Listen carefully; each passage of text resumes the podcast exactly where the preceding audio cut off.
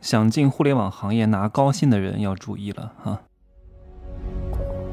没有事实，没有真相，只有认知，而认知才是无限接近真相背后的真相的唯一路径。哈喽，大家好，我是蒸汽学长哈。我知道各位都想进入大厂，找一个好工作，拿到高薪，但是很多人是意识不到高薪背后意味着什么。为什么会有高薪，以及谁在给你高薪，谁在为你的高薪托底？你的高薪的构成是什么？很多互联网公司它不赚钱，为什么还能给到你高薪？你想过没有？未来还能靠这个来挣钱吗？做任何事情，在任何行业，我真的希望各位可以思考一下：你的钱从哪儿来？能赚多久？啊，你的收入的天花板在哪里？收入的构成、性质、来源？怎么样？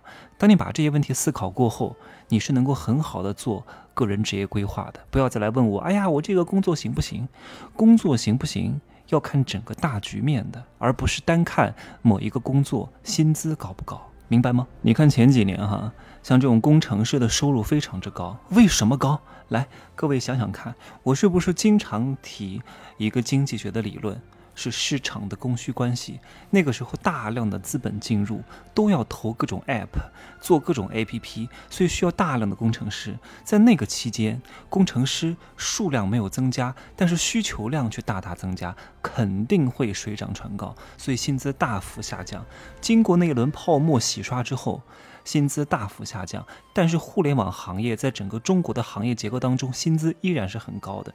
但是各位要注意了哈，为什么以后这种高薪很难了？互联网公司为什么能够给员工这么高的薪资？各位想过没有？有些互联网公司还不盈利耶，还是负的，还能拿这么高的薪资？你们想过这个逻辑是什么吗？为什么还有一些资本愿意给这些互联网机构投资呢？哎，既然我投了资，我就希望盈利啊。可是不盈利，我为什么还要投资？为什么还要给这些员工这么高的薪资待遇呢？你想过没有？是因为。我给这些机构投资的目的是为了这个公司上市以后股价上涨，我可以减持套利获得回报，根本不指望在员工身上挣差价的，也就不存在剥削的情况。剥削是什么？就是你挣十块，我拿八块给你两块，那可能叫剥削。关键是，你都不挣钱。啊！但我还给你钱，这能叫剥削吗？对不对？你们把这个概念好好想清楚哈。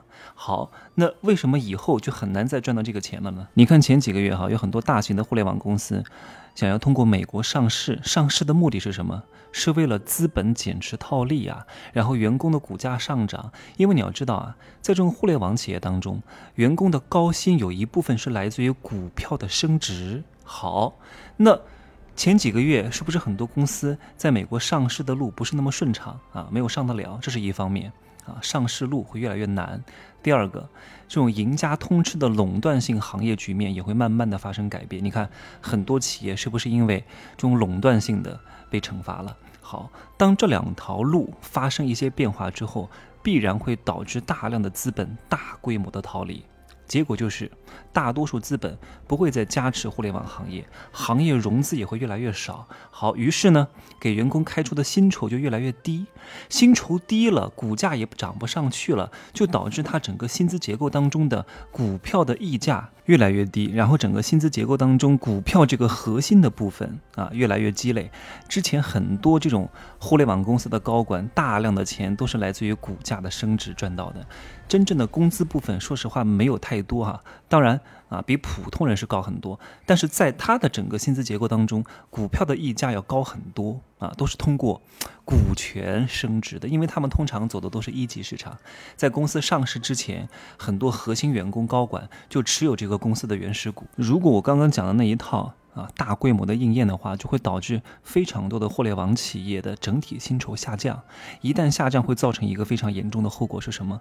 就是很多高管没有办法再通过股票的套现来获得大量的财富，会影响到高端楼盘的销售，啊，从而影响。